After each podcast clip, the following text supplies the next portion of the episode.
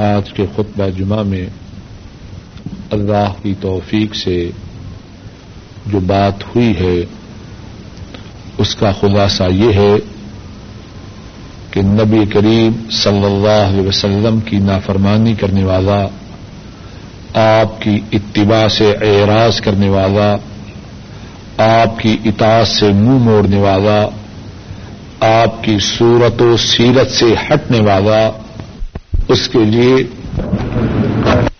بربادیاں ہیں، نقصانات ہیں، خسارے ہیں، تباہی ہے، ہلاکت ہے۔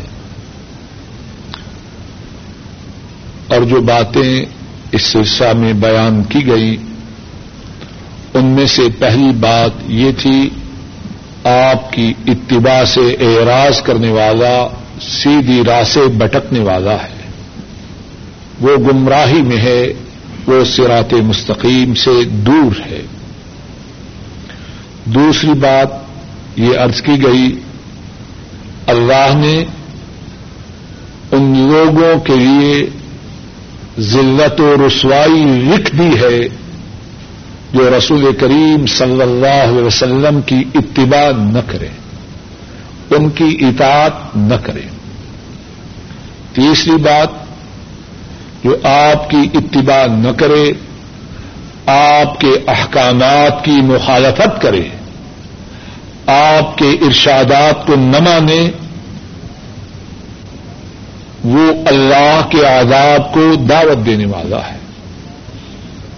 نمبر چار، آپ کی اتباع سے اعراض کرنے والا، آپ کے ارشادات سے منہ گردانی کرنے والا تباہ و برباد ہونے والا ہے۔ اور اس کی یہ تباہی و بربادی دنیا میں بھی ہے اور آخرت میں بھی ہے۔ اور پہلے یہ بات گزر چکی ہے کہ آپ کی اتباع کرنے والا وہ جنت کی راہ پہ ہے۔ اور آپ کی اتباع سے اعراض کرنے والا وہ جہنم کی راہ پہ ہے۔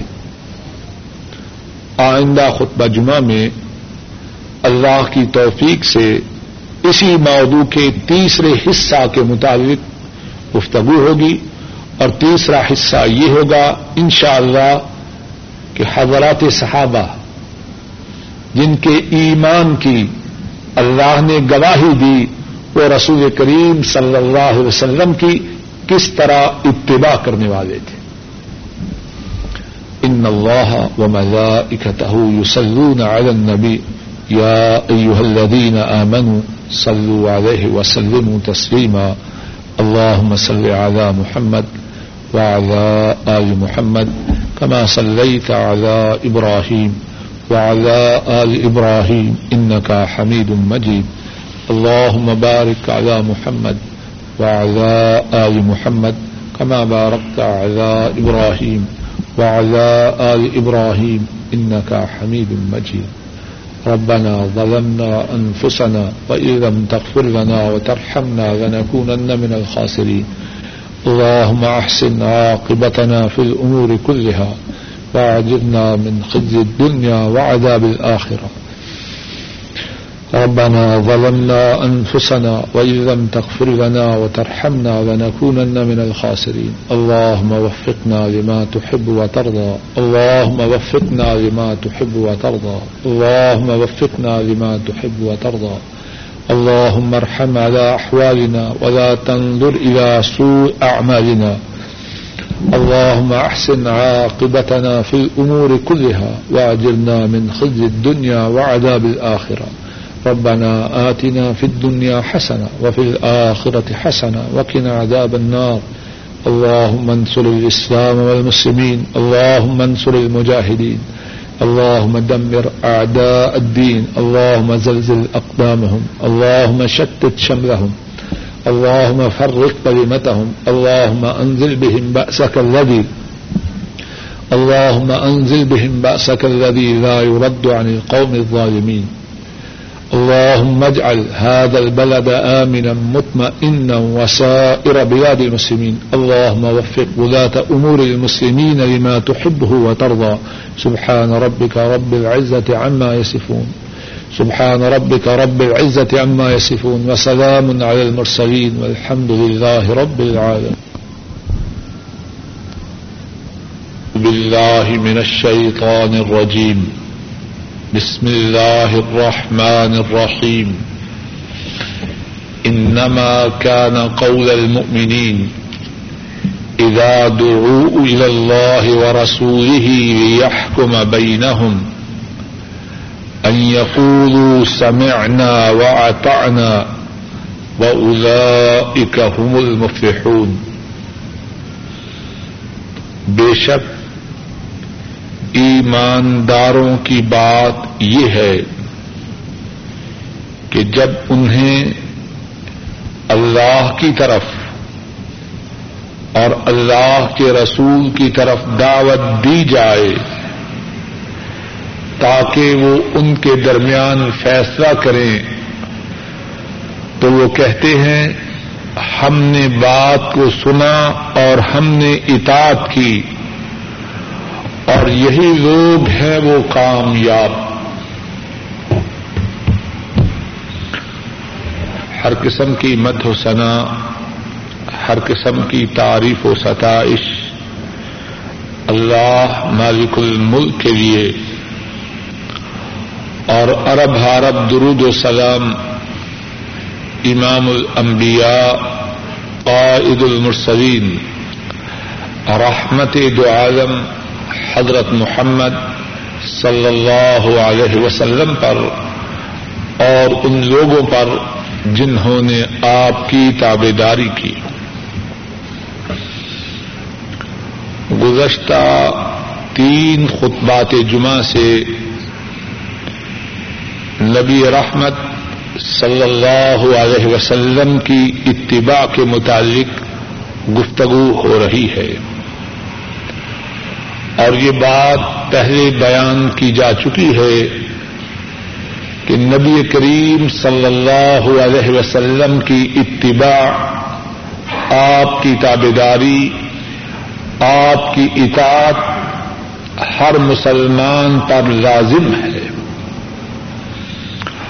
اور یہ بات بھی بیان کی جا چکی ہے کہ آپ کی اتباع کے ثمرات آپ کی اتباع کی خیر و برکات دنیا میں کیا ہے اور آخرت میں کیا ہے؟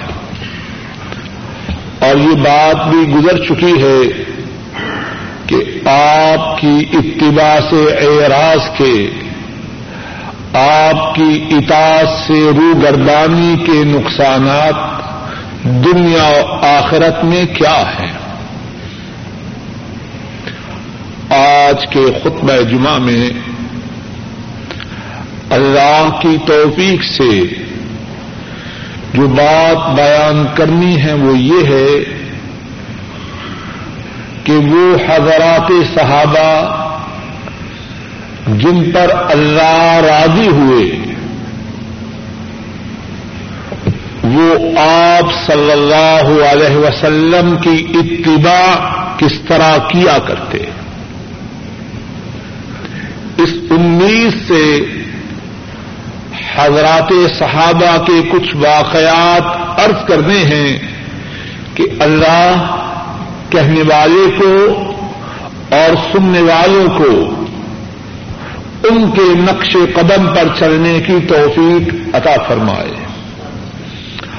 اور جس طرح حضرات صحابہ رسول کریم صلی اللہ علیہ وسلم کی اتباع کرتے، اسی طرح اللہ کہنے والے کو اور سننے والوں کو اپنے حبیب کریم صلی اللہ علیہ وسلم کی اتباع کی توفیق عطا فرمائے۔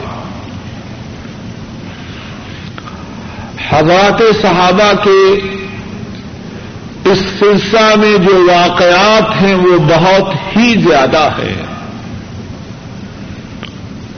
ان واقعات میں سے ایک واقعہ وہ ہے جس کو امام بخاری رحمہ اللہ نے اپنی کتاب صحیح میں بیان فرمایا ہے۔ حضرت برا رضی اللہ تعالی ان وہ روایت کرتے ہیں۔ رسول کریم صلی اللہ علیہ وسلم مکہ مکرمہ سے ہجرت کر کے مدینہ طیبہ تشریف لاتے ہیں۔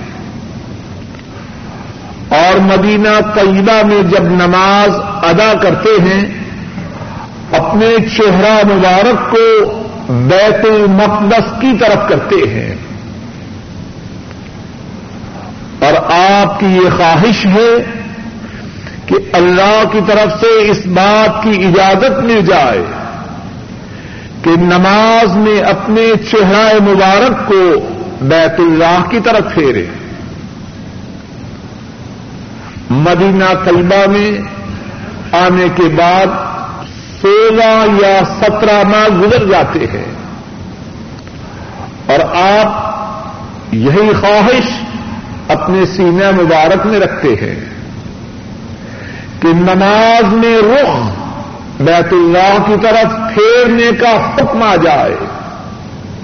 نماز میں رخ بیت اللہ کی طرف کرنے کا حکم آ جائے۔ قرآن کریم میں آتے کریمہ نازی ہوتی ہے۔ کنرا تقلب وبش کا فسنا فلن ولین کا قدرتن کر رہا ہم نے آسمان کی طرف، اپنے چہرے، ہم نے آسمان کی طرف، تیرے چہرے کے اٹھنے کو دیکھا۔ ہم تیرا چہرہ اسی طرح پھیر دیں گے، جس کو تو پسند کرتا ہے۔ اب تو نماز میں اپنے چہرے کو بیت اللہ کی طرف کیا کر۔ حضرت صلی اللہ علیہ وسلم اس آیت کریمہ کے نازل ہونے کے بعد نماز ادا کرتے ہیں اور چہرہ مبارک بیت المقدس کی بجائے بیت اللہ کی طرف ہے۔ آپ کے ساتھ جن صحابہ نے نماز ادا کی، ان میں سے ایک مسلمان نماز سے فارغ ہوتا ہے۔ انصار کے ایک گروہ کے پاس سے گزرتا ہے۔ اور وہ نماز اثر ادا کر رہے ہیں۔ اور ان کے چہروں کا رخ بیت المقدس کی طرف ہے۔ وہ شخص آواز بلند کہتا ہے کہ وہ گواہی دیتا ہے کہ اللہ کے رسول صلی اللہ علیہ وسلم نے نماز میں اپنے چہرہ مبارک کو بیت المقدس کی بجائے بیت اللہ کی طرف کیا۔ حضرات صحابہ، وہ انصاری مسلمان ان پر اس بات کا کیا اثر ہوتا ہے؟ راوی بیان کرتے ہیں حضرت برا رضی اللہ تعالی ان فن ہرفو وہم روکو وہ مسلمان جو نماز ادا کر رہے تھے، جب انہوں نے اس بات کو سنا کہ اللہ کے رسول صلی اللہ علیہ وسلم نے نماز میں اپنے چہرہ مبارک کو بیت المقدس کی بجائے بیت اللہ کی طرف کیا ہے، اس وقت وہ حالت رخو میں تھے۔ اب کیا کرتے ہیں؟ فن ہرفو وہم روکو رکو ہی کی حالت میں اپنے چہروں کو بیت المقدس کی بجائے بیت اللہ کی طرف پھیر لیتے ہیں۔ کتنا جذبہ اطاعت ہے۔ اتنی تاخیر برداشت نہیں کہ نماز سے فارغ ہوں، پوچھیں، پھر آئندہ نماز سے اپنے چہروں کو بیت اللہ کی طرف پھیرے اور آئندہ نماز اس کی بات تو دور ہے۔ اتنی تاخیر بھی نہیں کی کہ رقو سے اپنے سروں کو اٹھائیں، قیام کی حالت میں آئیں اور پھر اپنے چہرے کو بیت اللہ کی طرف پھیرے۔ اتنی تاخیر بھی برداشت نہیں۔ فن ہرفو وہم روکو رکو بھی کی حالت میں۔ اپنے چہروں کو بیت المقدس سے پھیر کر بیت اللہ کی طرف کر لیتے ہیں۔ کتنا جذبہ اطاعت ہے۔ کتنا شوق ہے۔ اللہ کے رسول صلی اللہ علیہ وسلم کے طریقہ کے مطابق عمل کرنے کا۔ آج ہم مسلمان بہت سے کہنے والے بھی اور بہت سے سننے والے بھی کیا ہماری کیفیت یہی ہے؟ اللہ کے رسول صلی اللہ علیہ وسلم کا فرمان سنتے ہیں، سو بہانے بناتے ہیں۔ سو ہیلے تراشتے ہیں۔ یہ ہو جائے گا، وہ ہو جائے گا۔ بیگم صاحبہ کیا کہیں گی؟ رشتہ دار کیا کہیں گے؟ دوست و احباب کیا کہیں گے؟ سب باتیں سوچتے ہیں کس لیے؟ تاکہ اللہ کے رسول صلی اللہ علیہ وسلم کے فرمان پر عمل نہ کریں۔ اور یہ بات خوشبختی کی نہیں ہے۔ یہ بات سعادت کی نہیں، محرومی کی ہے۔ خوشبختی تو اس میں ہے۔ اللہ کے رسول صلی اللہ علیہ وسلم کا فرمان سنیں، اس کے سامنے سر تسلیم خم کریں۔ اور حضرات صحابہ، ان کی یہ کیفیت صرف نماز ہی کے متعلق نہ تھی۔ آپ کا فرمان آ جائے، آپ کا ارشاد سنیں۔ آپ کا حکم صادر ہو جائے اس کا تعلق زندگی کے کسی گوشہ سے ہو اس پر عمل کرنا ان کے لیے ضروری تھا امام ابو داؤد راہ اللہ بیان فرماتے ہیں امام ابو داؤد راہ اللہ بیان فرماتے ہیں حضرت ابو سالبہ الخوشنی رضی اللہ تعالی عنہ اس حدیث کو رواج کرتے ہیں۔ فرماتے ہیں، کان الناس اذا نزلوا منزلا تفرقوا في الشعاب والاودية لوگ جب سفر میں ہوتے، کسی جگہ پڑاؤ ڈالتے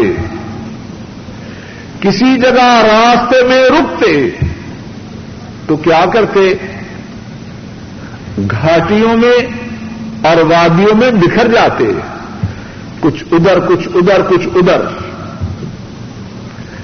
رسول کریم صلی اللہ علیہ وسلم، انہیں یہ منظر پسند نہ آیا۔ مسلمانوں کا بکھر کے بیٹھنا آپ کو پسند نہ آیا۔ ارشاد فرمایا، ان تفرو کا کم فی هذه الشعاب والعودية انما ذلكم من الشیطان. گھاٹیوں اور وادیوں میں اس طرح بکھرنا یہ شیطان سے ہے۔ یہ شیطان سے ہے۔ اب کیا ہوتا ہے؟ راوی بیان کرتا ہے، فلم ينزل بعد ذلك منزلا إلا انضم بعضهم إلى بعض حتى يقال لو بسط عليهم ثوب لعمهم۔ راوی بیان کرتا ہے، آپ کے اس ارشاد کے بعد، جب بھی آپ راستے میں کسی جگہ رکے لوگ ایک دوسرے کے ساتھ مل کے بیٹھتے حتیٰ کہ اگر کہا جاتا،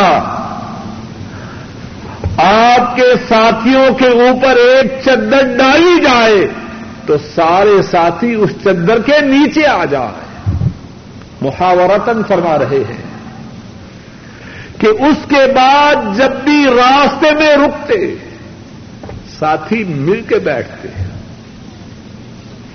کتنا جذبہ اطاعت ہے۔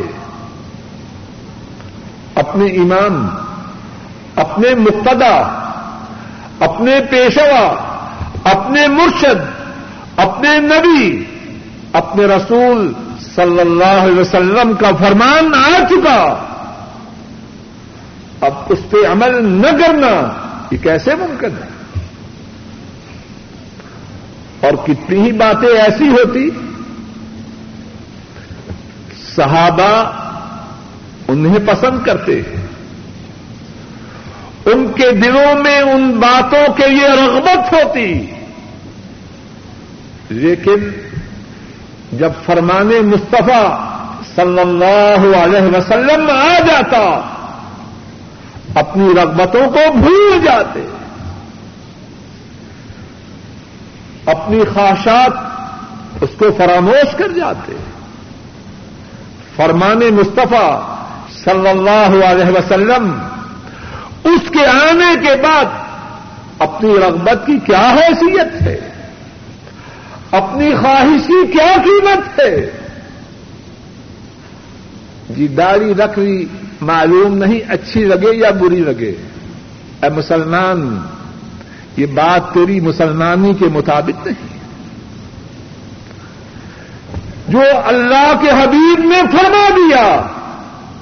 اگر تو مسلمان ہے، اس کے بعد ان کے فرمان میں اپنی طرف سے باتیں نکالنا یہ مسلمان کی شان نہیں۔ ان کا فرمان آ چکا۔ بحثیت مسلمان، تیری ذمہ داری یہ ہے، اس فرمان پہ عمل کر۔ مسلمان کی زبان، ان کے فرمان کے آنے کے بعد، ان کے فرمان کے خلاف کس طرح حرکت میں آ سکتی ہے؟ امام بخاری رحمہ اللہ بیان فرماتے ہیں، حضرت انس رضی اللہ تعالی ان کو اس حدیث کے راوی ہے۔ فرماتے ہیں رسول کریم صلی اللہ علیہ وسلم کی خدمت میں ایک مسلمان حاضر ہوتا ہے، عرض کرتا ہے اوقیت الحمر۔ اے اللہ کے رسول صلی اللہ علیہ وسلم، جو گدے ہیں، گھریلو گدے ہیں، وہ کھائے گے آپ خاموش ہیں۔ وہ شخص دوسری مرتبہ عرض کرتا ہے اوکیلت الحمر گھریلو گدے وہ کھائیں گے۔ آپ پھر خاموش ہیں۔ وہ شخص تیسری مرتبہ عرض کرتا ہے اسمیت الحمر اے اللہ کے رسول صلی اللہ علیہ وسلم، جو گھریلو گدے ہیں ان کا نام و نشان مٹایا جا رہا ہے۔ حضرت صلی اللہ علیہ وسلم اپنے ایک ساتھی کو حکم دیتے ہیں، سارے لشکر میں اعلان کرو۔ اور یہ واقعہ غزوہ خیبر کا ہے۔ حکم دیتے ہیں، اعلان کرو۔ کیا اعلان ہے؟ ان اللہ و رسول ينحيانكم عن لحوم الحمر الاهليه بے شک اللہ اور اللہ کے رسول گھریلو گدھوں کے گوشت کے کھانے سے روکتے ہیں۔ اب اس فرمان کا کیا اثر ہے؟ راوی بیان کرتا ہے فأكفئت القدور وإنها لتفور بالرحم۔ گھریلو گدھوں کا گوشت ہنڈیوں میں پک رہا تھا اور ہنڈیوں میں جوش تھا۔ کیا مقصد؟ گوشت پکنے کے بالکل قریب تھا۔ اب مسلمانوں نے جو صحیح معنوں میں مسلمان تھے۔ کیا کیا؟ فاقف اتل قدور ہنڈیوں کو زمین پر انڈیل دیا گیا۔ جو کچھ ہنڈیوں میں تھا، سارے کا سارا زمین پر پھینک دیا۔ اب کسی نے یہ نہیں سوچا، آخری موقع ہے کہیں گے کہ ہم اعلان سن نہیں سکے۔ ہم تو سچے عاشق ہیں، لیکن یہ بات ہم نے سنی نہیں۔ یہ بات نہ تھی۔ یا یہ بھی نہیں کیا، یہ بھی نہیں کہا، یا یہ بھی نہیں سوچا، چلیے گوشت حرام ہے شوربا ہی پی لے۔ بہانے بنانے ہو تو بہت بہانے۔ کچھ بھی نہیں سوچا۔ قدور و انہا لتفور بالرحم ہنڈیا گوشت ہنڈیا جو تھی، وہ گوشت کے ساتھ جوش میں تھی۔ ہنڈیوں کو زمین پر انڈیل دیا گیا، بات ختم ہوئی۔ اب اس وقت حالت سفر میں غزوہ خیبر کے موقع پر بھوک ہوگی کہ نہ ہوگی؟ گوشت کھانے کی خواہش ہوگی کہ نہ ہوگی؟ کسی بات کو نہیں سوچا۔ مدینے والے کا فرمان آ چکا۔ اب بحثیت مسلمان ایک ہی بات ہے، اور وہ بات یہ ہے کہ ان کے فرمان پہ عمل ہو۔ شراب کتنے رسیا تھے عرب کے لوگ، شراب کے۔ بڑے شوق سے، بڑے اہتمام سے شراب پیا کرتے اللہ کے رسول صلی اللہ علیہ وسلم، انہوں نے مسلمانوں کو شراب سے روکا، اللہ کی طرف سے حکم آیا۔ اللہ کے رسول صلی اللہ علیہ وسلم نے وہ حکم لوگوں کو پہنچایا۔ اس پر عمل کرنے میں مسلمانوں نے کتنی تاخیر کی؟ بالکل کوئی تاخیر نہیں کی۔ امام بخاری راہ محلہ بیان فرماتے ہیں، حضرت انس رضی اللہ تعالی ان اس حدیث کو روایت کرتے ہیں۔ فرماتے ہیں کن تو ساقی القوم فی منزل ابی طلحہ وكان خمرهم يومئذ الفضيح فرماتے ہیں، ابو طلحہ کے گھر لوگ شراب پی رہے تھے اور میں انہیں پلا رہا تھا۔ اور اس دن جو شراب تھی وہ فویل قسم کی تھی، شراب کی ایک قسم۔ اللہ کے رسول صلی اللہ علیہ وسلم نے ایک اعلان کرنے والے کو حکم دیا، لوگوں میں اعلان کرو۔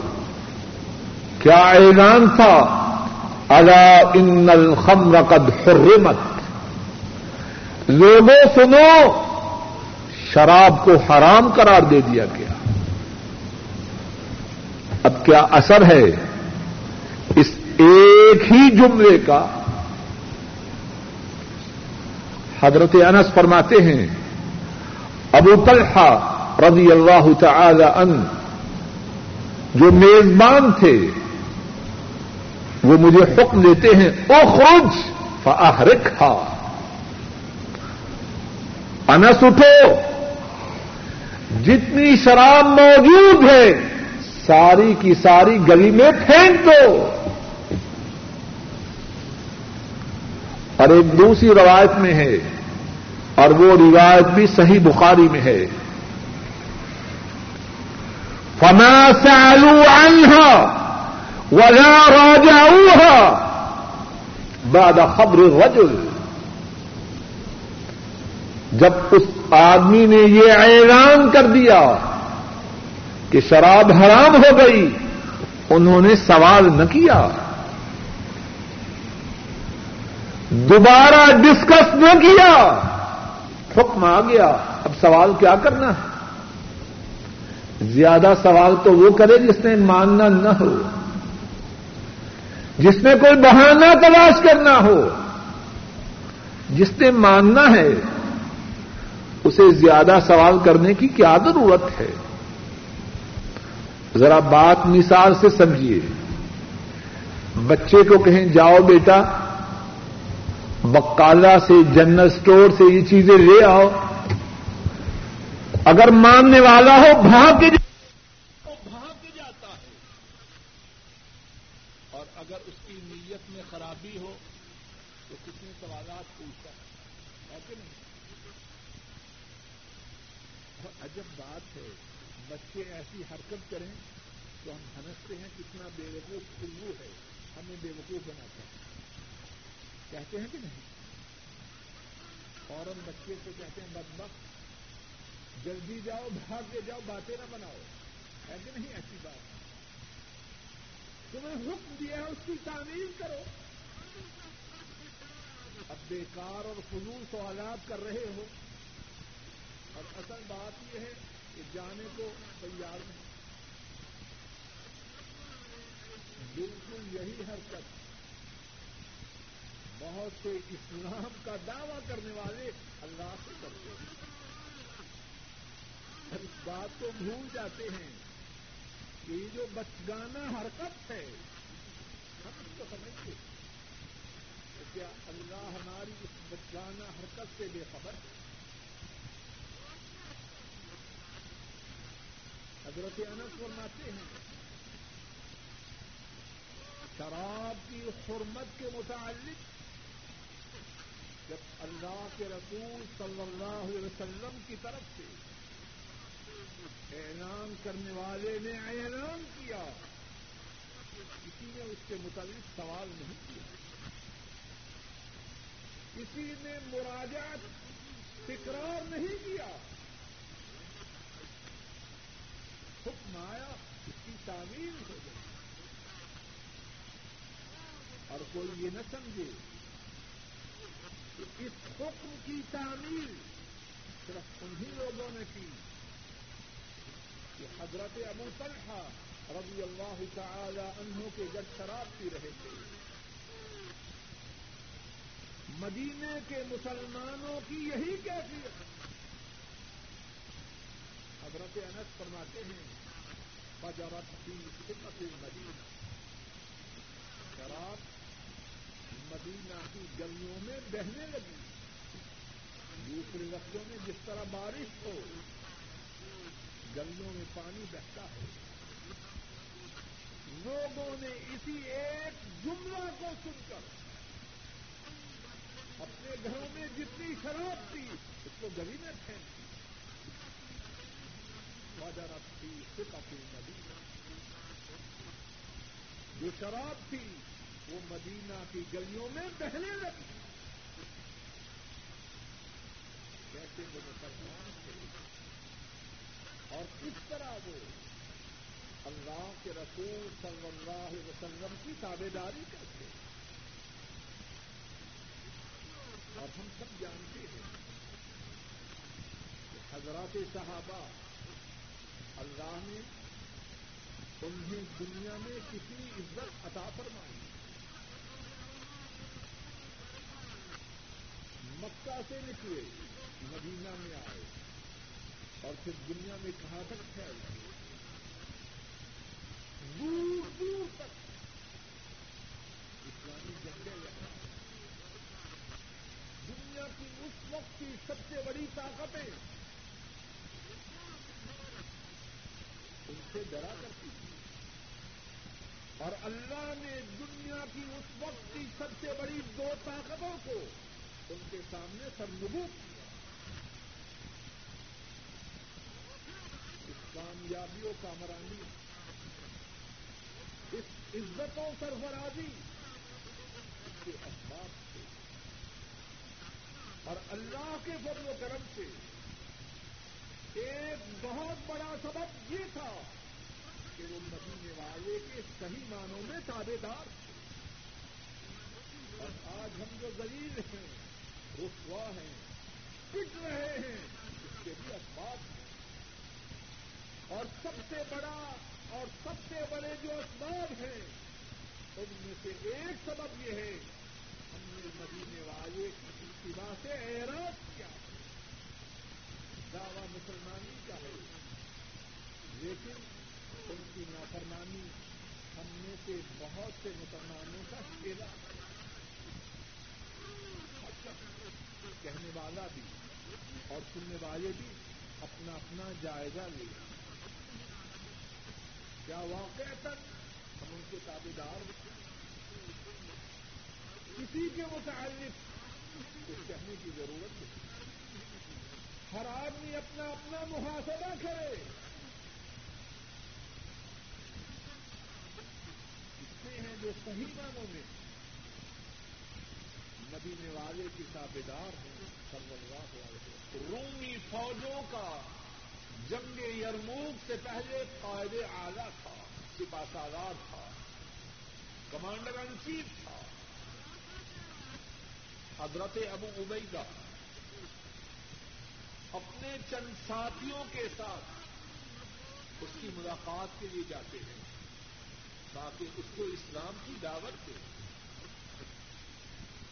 ملاقات کے لیے جب وہاں پہنچتے ہیں، تو جو تدارک ہے، وہ ریشم کے خیمے میں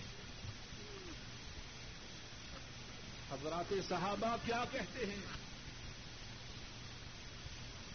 اے رومی قائد، باہر آؤ۔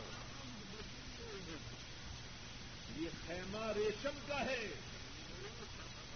اور ریشم کے خیمے کو استعمال کرنا مسلمان کے لیے جائز ہے۔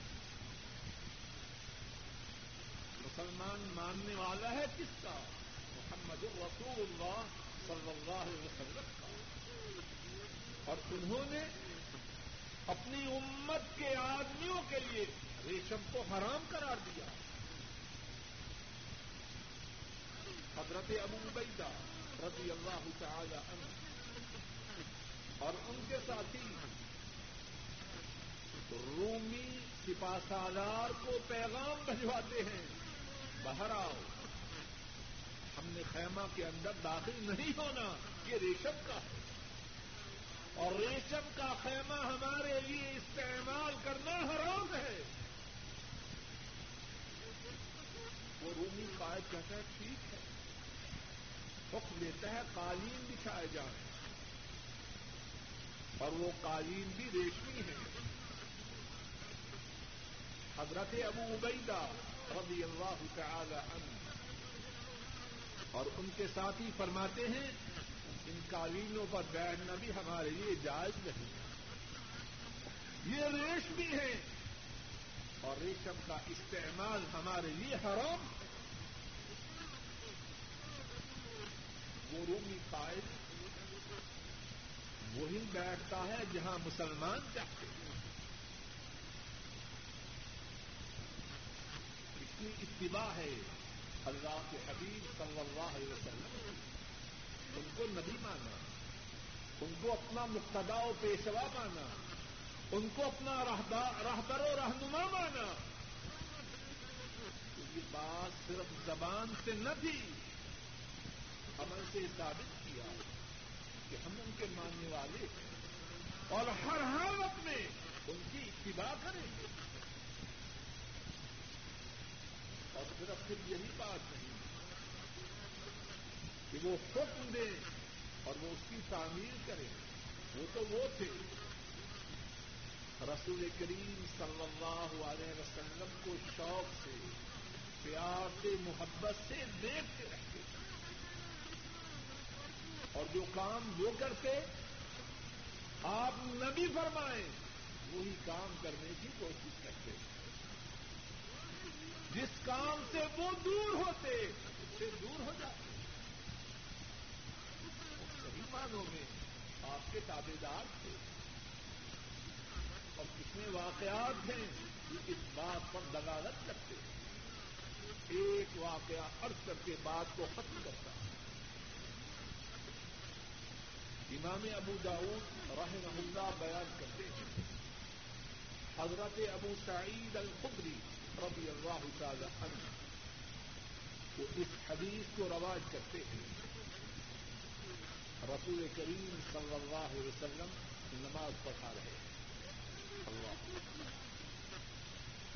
نماز کے دوران آپ اپنی جوتیوں کو اتارتے ہیں اور بائیں جانب رکھتے ہیں۔ اب کیا ہے؟ آپ کے ماننے والے صحیح معنوں میں مسلمان و مومن۔ انہوں نے کیا کیا؟ اپنی اپنی جوتیوں کو اتارا اور ایک طرف رکھ دیا۔ ہمارے نبی نے ہمارے رسول نے، ہمارے پیشوا نے جوتی اتاری ہے، اور ہم کیسے پہن سکتے ہیں؟ نماز ہی کی حالت میں حضرات صحابہ اپنی جوتیوں کو اتارتے ہیں اور ایک طرف رکھ دیتے ہیں۔ نبی کریم صلی اللہ علیہ وسلم نماز سے فارغ ہوتے ہیں۔ کیا دیکھتے ہیں کہ صحابہ اپنی جوتیوں کو اتار چکے ہیں۔ فرمایا، ما حملکم على القائکم نعالکم ساتھیوں تمہارے جوتوں کے اتارنے کا سبب کیا ہے؟ تم نے نماز کی حالت میں اپنی جوتیوں کو کیوں اتارا؟ کیا جواب دیتے ہیں؟ رعینا کا خلعت رعینا کا خلعت نعلیک فخلعنا نعلنا۔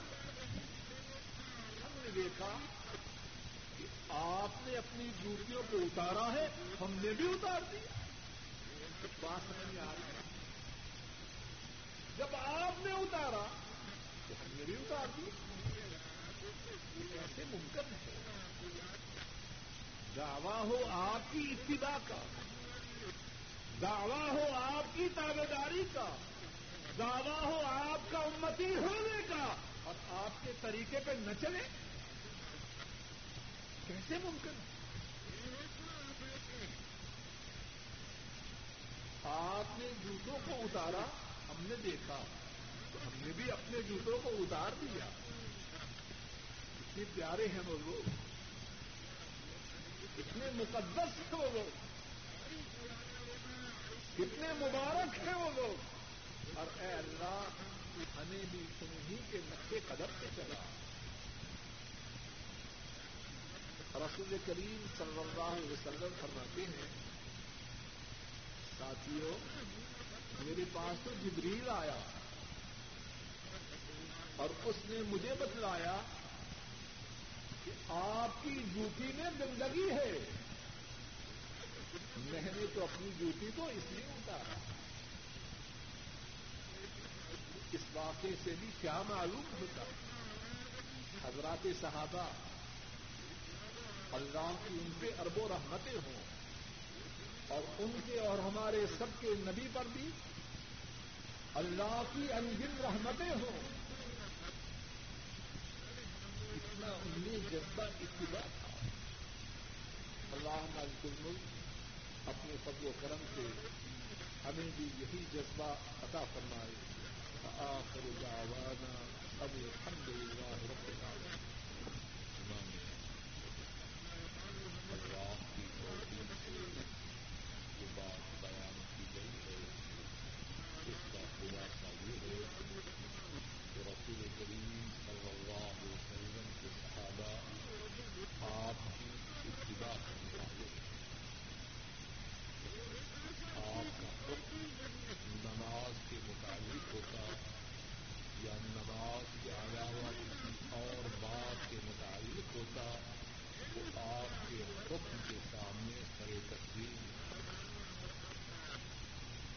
اگر رسول کریم صلی اللہ علیہ وسلم انہیں کسی ایسی بات سے روکتے جو بات انہیں پسند ہوتی وہ اپنی پسند کو نظر انداز کر کے کے رسول صلی اللہ علیہ وسلم کے حکم پر عمل کرتے کسی چیز سے ان کا تعلق کتنا پرانا، کتنا گہرا ہوتا اگر رسول کریم صلی اللہ علیہ وسلم اس چیز سے انہیں تعلق کے ختم کرنے کا حکم دیتے، تو اس تعلق کو ختم کرنے میں تردد و تاخیر نہ کرتے حضرات صحابہ تو وہ تھے، صرف یہ نہیں، آپ حکم دے اور وہ اس پر عمل کریں، بلکہ وہ حضرت صلی اللہ علیہ وسلم کو انتہائی شوق سے، محبت سے، پیار سے دیکھا کرتے۔ آپ جو بات کرتے، اس کو از خود کرنے کی کوشش کرتے۔ اللہ مالک الملک اپنے فضل کرم سے، کہنے والے کو اور سب سننے والوں کو اپنے حبیب کریم صلی اللہ علیہ وسلم کی اتباع تابے داری فرما برداری کتاب کی توفیق عطا فرمائے۔ اور آپ کی ابتدا کی جو خیر و برکات دنیا و آخرت میں ہیں اللہ مالک میں اپنے فضل و کرم سے کہنے والے اور سب سننے والوں کے نصیب میں فرما